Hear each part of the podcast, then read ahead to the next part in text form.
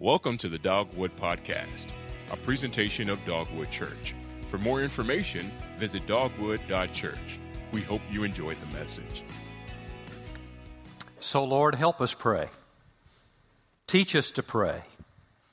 Open our eyes, uh, as the scriptures say, that we may see wonderful things from your word. And as, as the Lord Jesus did to the two disciples on the road to Emmaus, open our minds that we may understand the scriptures. And unlock our hearts, that part of our spirit, that spirit within us that most directly relates to you, that we may respond to you uh, in, in increased trust and faith and obedience, joyful obedience. And we thank you for these things. It's in Christ's name that we pray. Amen. Amen. Well, as we've said, welcome back to 40 days of prayer. We're in our second kicking off our second week, and uh, uh, it's uh, it's a lot to get our heads around. Uh, you. Um, uh, you had questions after this first week. The first message I gave last week, uh, after many of you had your first life group session with the video teaching that I did, uh, after you worked your way through the seven uh, mornings or evenings of daily devotionals, some of you had some big questions. In fact, I, I imagine that it's pretty widespread because it was a common question. Pastor, he says, uh, ask and I'll give you whatever you ask why do I have unanswered prayers? You ever had that? You ever had that? Anybody got that question? There are about five people in here. That usually means 500 have that question. And yes, yes, yes, yes. I've had that question before. Well, there, uh, I've got good news for you. You're, you're going to have even more questions uh, about prayer as we proceed. But uh, let me help you with this. I'm going to touch on the, on the answer to that question this morning, just touch on it. But um, prayer is such a big topic. In fact, I, uh, I ty- this week in, in my preparation, I typed the word prayer into the Amazon.com uh, search window, and it pulled up over 136,000 books.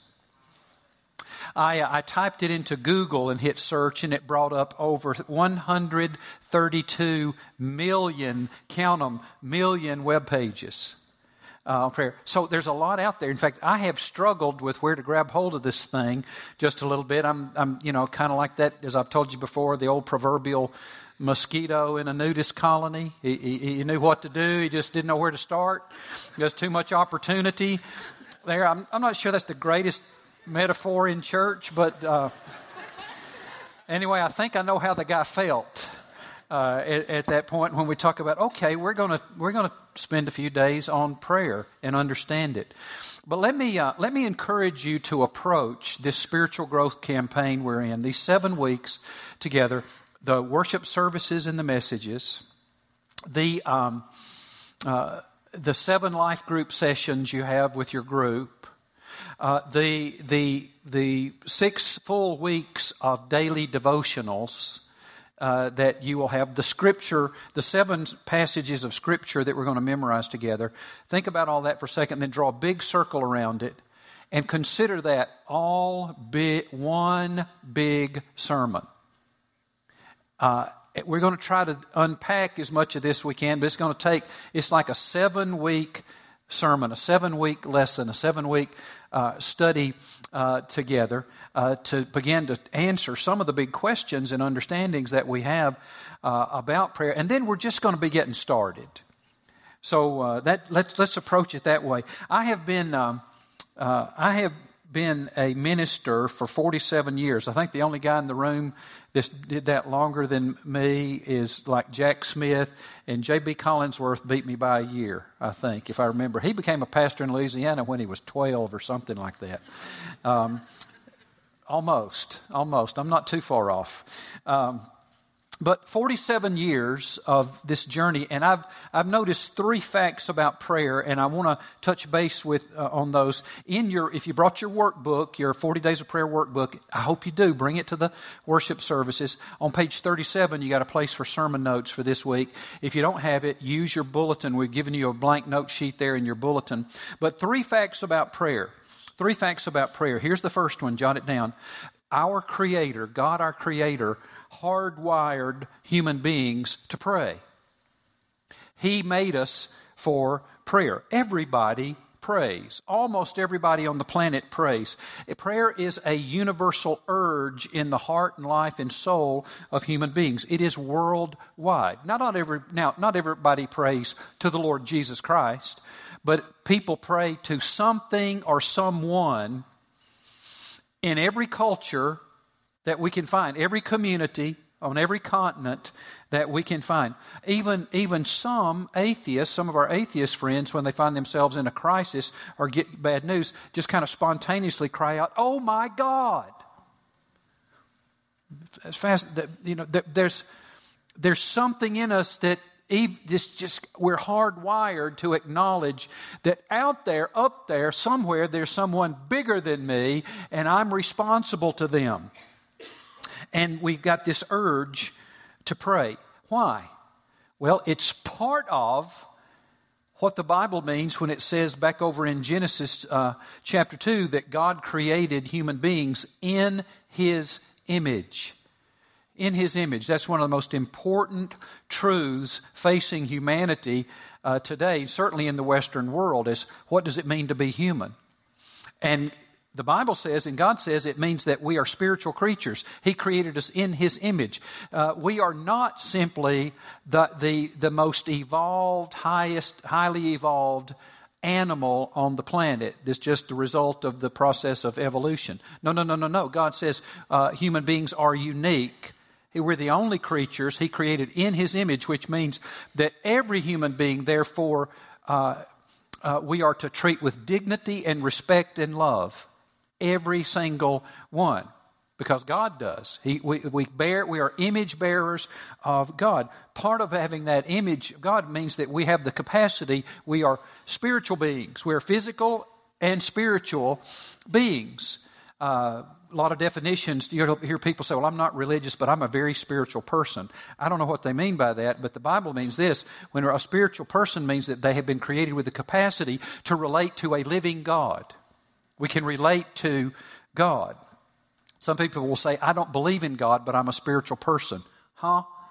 You know, no, no, no you're not. You're some kind of person, but, but you, you spirituality means you have the capacity to relate to a living God, whether you want to or not. And that means that, in part, that we pray. He hardwired you to pray with an urge to pray. Animals don't pray. I know many of you love and cherish your dog or your cat. They, not, they don't pray. So mine does. No, it doesn't. no, it doesn't. It doesn't. Worms don't pray. Cows don't pray. Turtles don't pray. Human beings pray. Human beings pray. And uh, it means that we have this ability. Look at this in Ecclesiastes 3.11. The Bible says that God has planted eternity in the heart, in the human heart. Uh, that means, uh, among other things, that He has placed this urge to pray there. Our Creator wired us to pray. Second thing I've learned about prayer is this we're not very good at it. We generally are not very good at it, and we know it. We, we have this, we, this sense that we are inadequate when it comes um, to praying. Even St. Paul, the, the greatest Christian, arguably, who ever lived, follower of Jesus who ever lived, uh, considered himself a novice when it came to praying. Listen to this. Roman, he wrote in Romans chapter 8, verse 26. We don't even know what we should pray for, nor how we should pray. He considered himself uh, a beginner. The disciples of Jesus, we've mentioned this every week already in this series, in Luke chapter 11, verse 1, asked Jesus for help praying. Once Jesus was in a certain place praying. As he finished, one of his disciples came to him and said, Lord, teach us to pray. Now, they had seen Jesus do some amazing things. They had witnessed Jesus perform many miracles. They had witnessed Jesus uh, resurrect some people, raise some people from the dead, uh, heal the blind, cast out demons. They had even seen him literally walk upon the Sea of Galilee, yet they never asked Jesus to teach them to do miracles.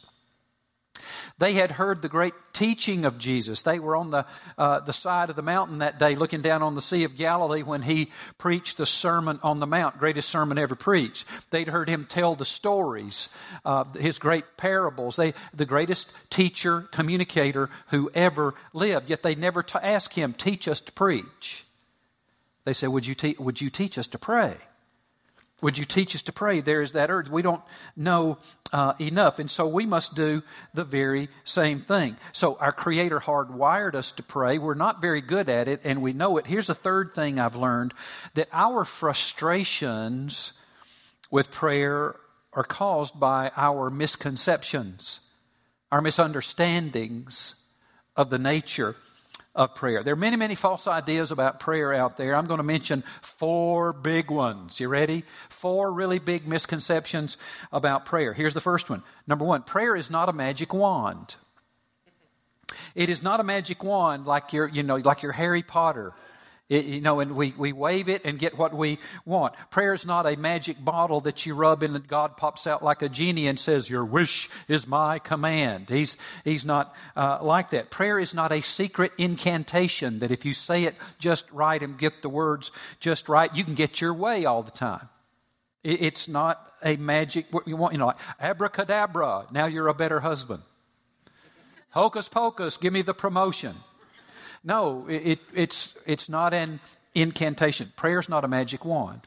Second misconception deals with this prayer is not a fire extinguisher. It's not a fire extinguisher that we use only in case of emergencies, like the sign on the wall that says, break the glass and use this only in case of an emergency. Some of us pray only in desperate situations. A hurricane's coming, let's get the prayers going. Now, when a hurricane's coming, it say, well, shouldn't we pray? Well, of course you should. But we, we don't only pray in times of emergency. You know, we don't treat prayer like a last resort. Well, uh, all we can do now is pray. Oh, has it come to that? You know, I mean, sometimes I'll uh, people with these misconceptions. I'll, I'll, me and the other pastors might visit them in the hospital. First time, if I walk in the hospital, our church is so big, I don't get to everybody. Group leaders, you do it primarily.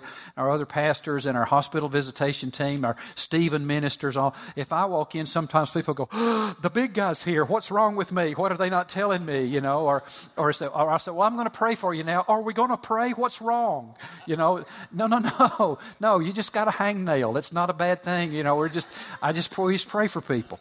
You know, prayer is not a last resort. Uh, third, prayer is not a tug of war with God. You're not having to berate God to get Him to do what you want Him to do. You don't have to wear God down until He does what you wish He would.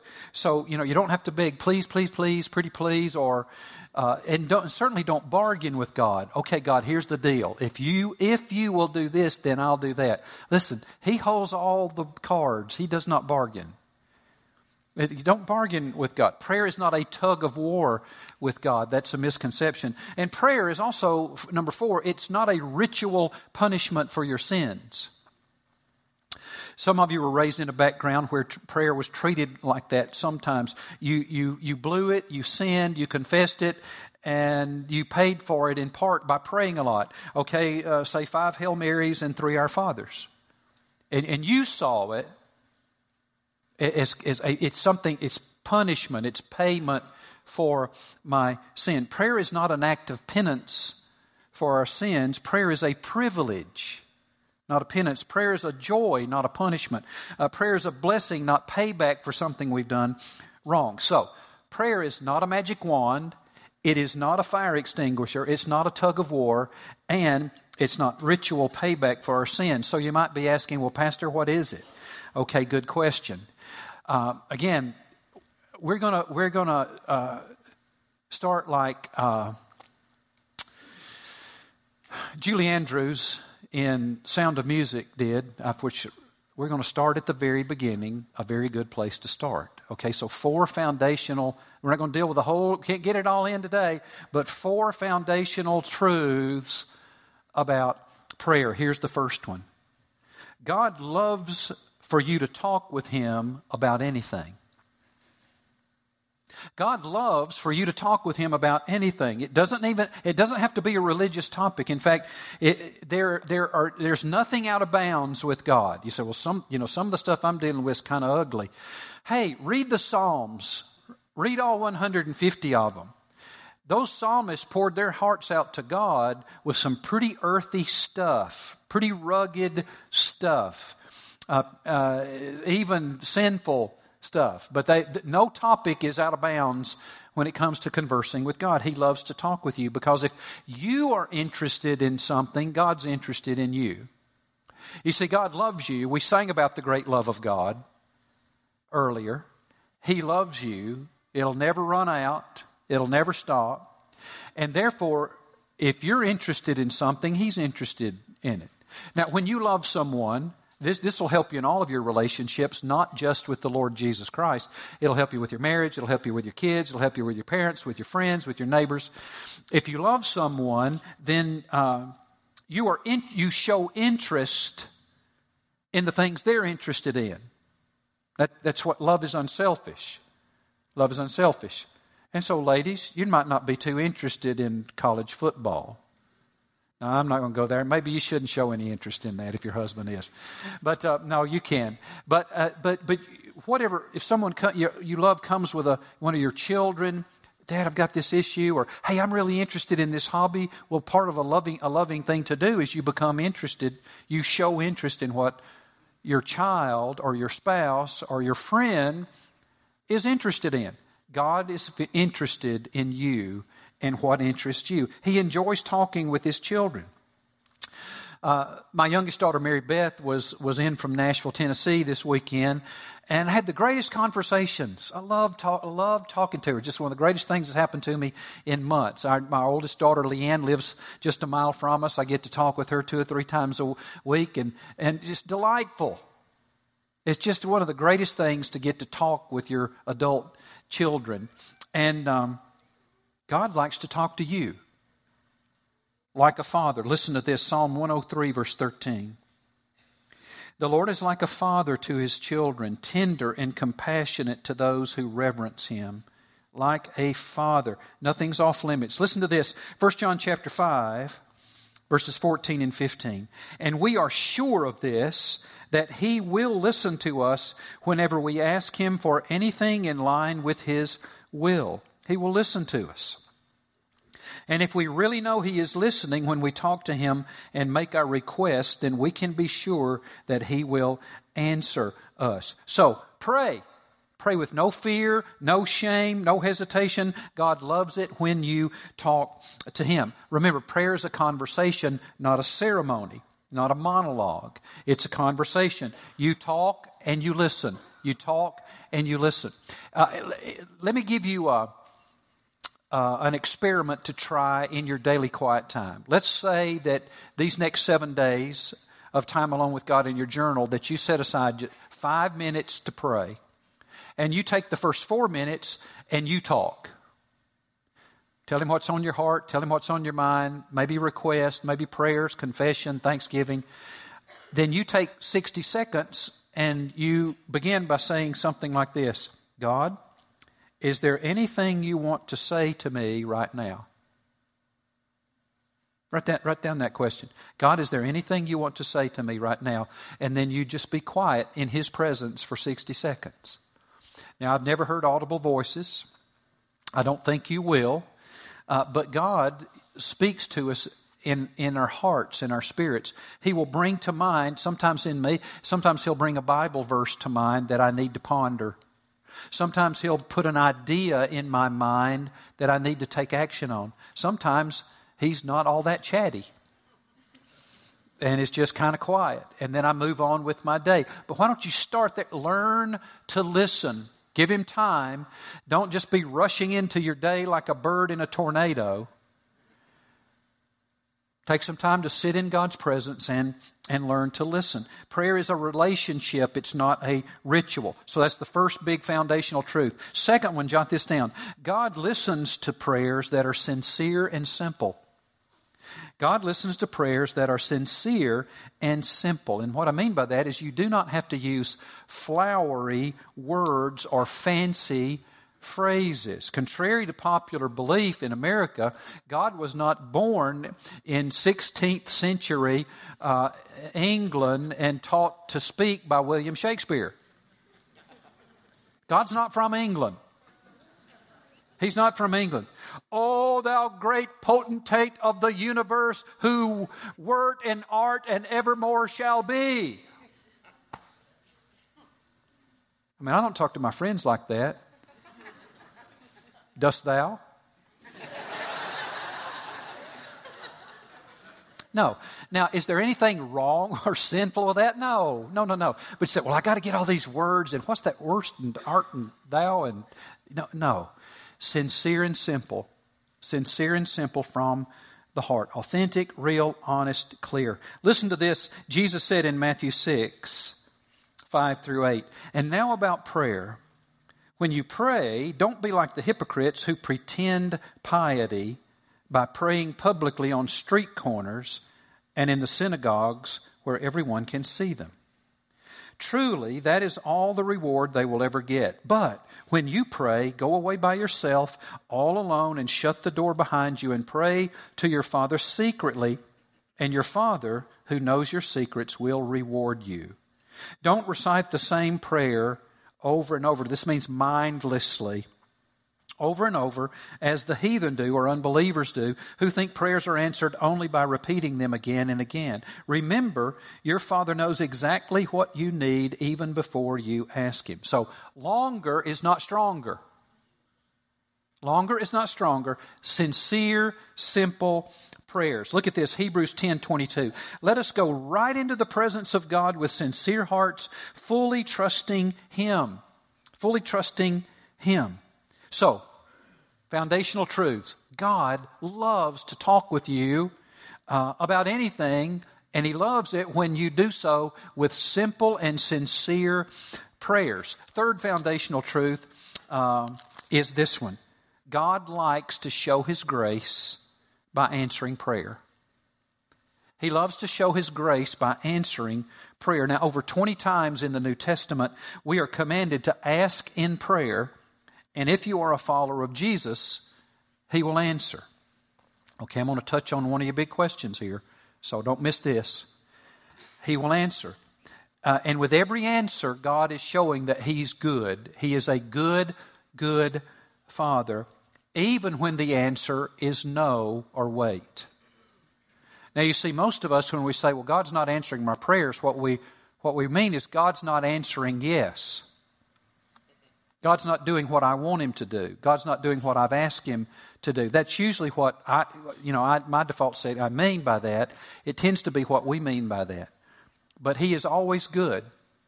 He's completely good. He has your best interest at heart. For example, does a, does a loving parent give a child everything they ask for? No, no. Does a, does a loving grandfather give a, ch- a grandchild everything they ask for? Yeah. yes, sir. then, mom and daddy, you can handle that. You can sort that out later on. I'm giving them what, yes, sir. Mama won't let me. Well, here, you can have six more cookies. and uh, yeah, but let's go back to the father. a loving father. No, you've heard me tell this story about my dad. It's just one of my favorite stories about him in my relationship with him. So I'm going to repeat it uh, to you. Uh, I always went to, to town with him for his rounds on Saturday mornings. It was a delightful time and seeing him relate. and He's paying bills and drinking coffee and meeting friends and had all these stops to make. And would u- would usually end up stopping by the grocery store to get a few things mom had asked him to pick up. And so I'm six, seven, eight years old, little guy, and I'm standing by him in the checkout counter. And you know, for when you're that age and that tall, the candy rack is right here. It's like right here. It's the strategic marketing. And so I'm looking at the Milky Way bars, and I tugged on his pant leg, and he said, Yes, son, what you need? I said, Daddy, can I have one of those candy bars? He said, No. and he said it just like that, No. Uh, and I said, Why not? He said, Not good for you to get everything you want. Get in the truck.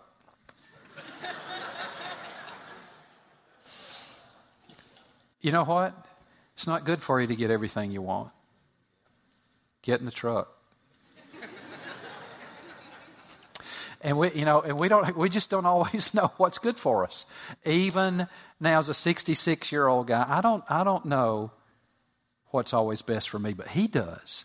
And he is a good, good father whose love never runs out. And will he not give his children good gifts when they ask him? Look at this Matthew 7 11. So if you sinful people, know how to give good gifts to your children, how much more will your heavenly Father uh, give uh, good gifts to those who ask Him? He will give good gifts. He will, he, he will do it for a lot of, re- there are many reasons. He will do it for your protection. He will do it for your correction. He will do it for your direction. When He says no, or not yet. And so and he'll do it so that we aren't spoiled. When, sometimes we might say, and we do say, God, you didn't answer me. And he says back to you, Yes, I did. I said no.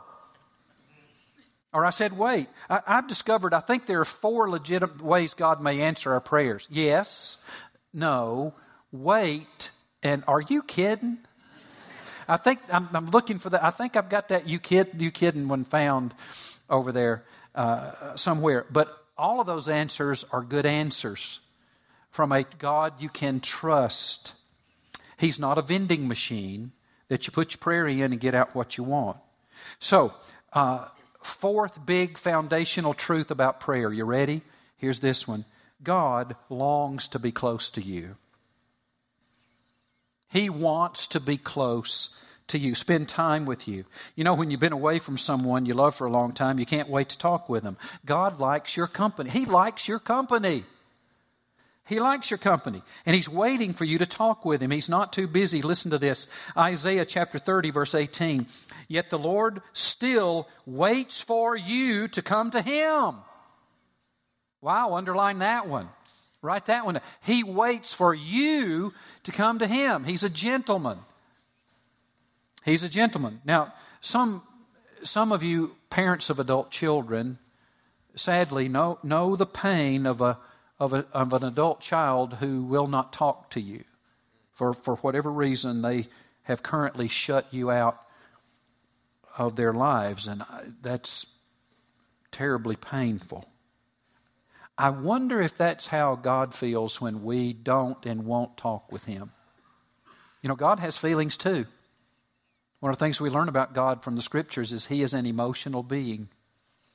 He has feelings too. He longs to be with us. He designed you for a relationship with Him. You were created for His companionship. He chose you to be His child. Look at this. Listen to Him in Hosea chapter 6, verse 6. I don't want your sacrifices, I want your love. I don't want your offerings, I want you to know me. I want you to know me, be close to me, and understand me and enjoy me. I mean, do you feel God's passion for you in those words? It's there. One of the most amazing verses in the Bible is John chapter 15, verse 15. Famous last words of Jesus, part of his last discourse with his 12 disciples before his arrest and subsequent uh, crucifixion. And here's what he said I do not call you servants anymore, I have called you friends. Now think about that. Here, here's the journey. They met Jesus three years earlier. They just met him. He was their teacher, they were his servant, became his discipleship. But then this journey, relational journey over a three year period, he said, I no longer call you servants like at the beginning, I call you friends, an incredibly intimate relational term. So you can grow from knowing about Jesus to understanding and enjoying being close to Him, a, a relationship that He might even call friendship. What would, what's more important than that? Nothing. Nothing. So, well, Pastor, how do I get closer to Jesus? Well, it, it begins by desiring to and then arranging time to do so. Listen to this Psalm 25, verse 14. Friendship with God is reserved for those who reverence Him. With them alone, He shares the secrets of His promises. And in James chapter 4, verse 8, He says this Come close to God, and God will come close to you. We grow closer to Him like we grow closer to any other person by spending more and more time with them. And so, we're going to learn more about these, how to do this and the benefits across these seven weeks together. So let me pray for you. First of all, all of you who are already followers of Jesus in this room, most of you, I want to pray a prayer for you. Let me pray. Heavenly Father, I pray this simple prayer and sincere prayer for everyone in this room who is your follower. I want the people here to know you better. I want them to fall in love with you even more. I want them to understand you better and enjoy you even more. And so I ask that you take the words of this simple and sincere prayer to touch their hearts and help us all to draw closer to you across these seven weeks. Now, as we continue to pray, let me speak to those of you who are not yet Christians. You're not yet a follower of Jesus. You might be asking, well, how do I begin to know and get closer to God. It all begins by you becoming a Christian or being saved or receiving Christ as your Lord and Savior. Uh, all those terms mean the same thing. Be converted. It begins with that. Let me get really clear. In Jesus Christ, God the Father did something for us we could not do for ourselves. He left heaven and came to earth in the form of a man, Jesus, yet was without sin. And then he went to the cross innocently in our place because of our sin and took upon himself the burden and the guilt of our own sinfulness, yours and mine, and atoned for it, paid the price fully for our uh, sin. And uh, satisfying his very own demands of justice so that you and I would not have to do so. And then he rose from the dead, resurrected, proving that he was who he claimed to be and had the power to do this very thing that we are describing the power to forgive our sin, to redeem us, to rescue us, uh, to uh, adopt us into his family, to give us the gift of new and eternal life. Now, some of you are hearing this for the first time clearly, and you're thinking, wow, I need to think more about this. Good. You just keep coming back, and we'll keep explaining it. Others of you, you are ready. You're ready to turn from your sin and give up control of your life, turn from your self directed, self centered life, and turn to Jesus for your salvation and receive his gift of eternal life. And if you do, you're about to be transformed by the amazing grace of Christ. And I want to help you do that. If that's you, and you'd say, Pastor, that's me, I'm ready. After all this time, I'm ready then I want to pray for you. Now, remember, as I said, prayer is not an incantation or magic wand. Uh, God's more concerned with the attitude of your heart than He is the words of your mouth. And so, repeat this prayer if this expresses your desire to Jesus after me. Let's pray. Dear Lord Jesus, I need you. Thank you for dying on the cross for my sin. I open the door of my life. And I ask you to come in as my Savior and forgive and cleanse me. And I ask you to come in as my Lord and my God and take control of me. Thank you for forgiving my sins and for giving me new and eternal life. Now I commit to serve you as you give me strength for the rest of my life. Make me the kind of person you want me to be. And Lord, thank you for hearing these prayers. Now, there's one more thing. Once we repent of our sin and place our faith in Jesus, He commands us, the next step of obedience, to go public with our faith by confessing Him before men. He says in Matthew chapter 10, verses 32 and 33, Therefore, everyone who confesses me before men, I will also confess him before my Father who is in heaven. But whoever denies me before men, I will also deny him before my Father who is in heaven. And Jesus even instituted the method for us to confess Him before men. It's called baptism. Christian baptism, believers' baptism. And we are ready to help you celebrate your Christian baptism and go public, public with your personal faith in Christ this morning. Uh, as soon as the service is over, here's what I want you to do go right out these doors to my right and your left, across the lobby, out onto the patio, and turn to the right, and you'll find yourself in our outdoor baptism area right now, already, the men and women on our baptism team are there waiting for you, fully prepared to help you celebrate your baptism. We have uh, uh, areas to change your clothes. We have towels. We have a change of clothes for you. Uh, people there ready to assist you uh, as you celebrate your Christian baptism. So do that. If you've never done that, that's a next step for you if you're a follower of Jesus. Whether you just came to faith in Christ or you did so uh, 10 minutes ago, 10 years ago, a uh, long time ago, follow Him is an act of obedience. People do that every week after our services here. We want you to join. Others of you, if you have made spiritual commitments, let me know by checking the appropriate statement or writing a note to me on your Dogwood response card that you found in your bulletin. And if you'll turn that in, uh, we have materials prepared to drop in the mail to you to help you with your next steps of spiritual growth. Uh, we'll pray for you. Uh, we will make available to you the option of spiritual coaching from our pastors and other leaders, uh, spiritual leaders on our church team uh, to help you with your next steps. You be sure to do that. Let's pray. Lord, we want to learn to speak to you, and we want to learn to hear you speak to us.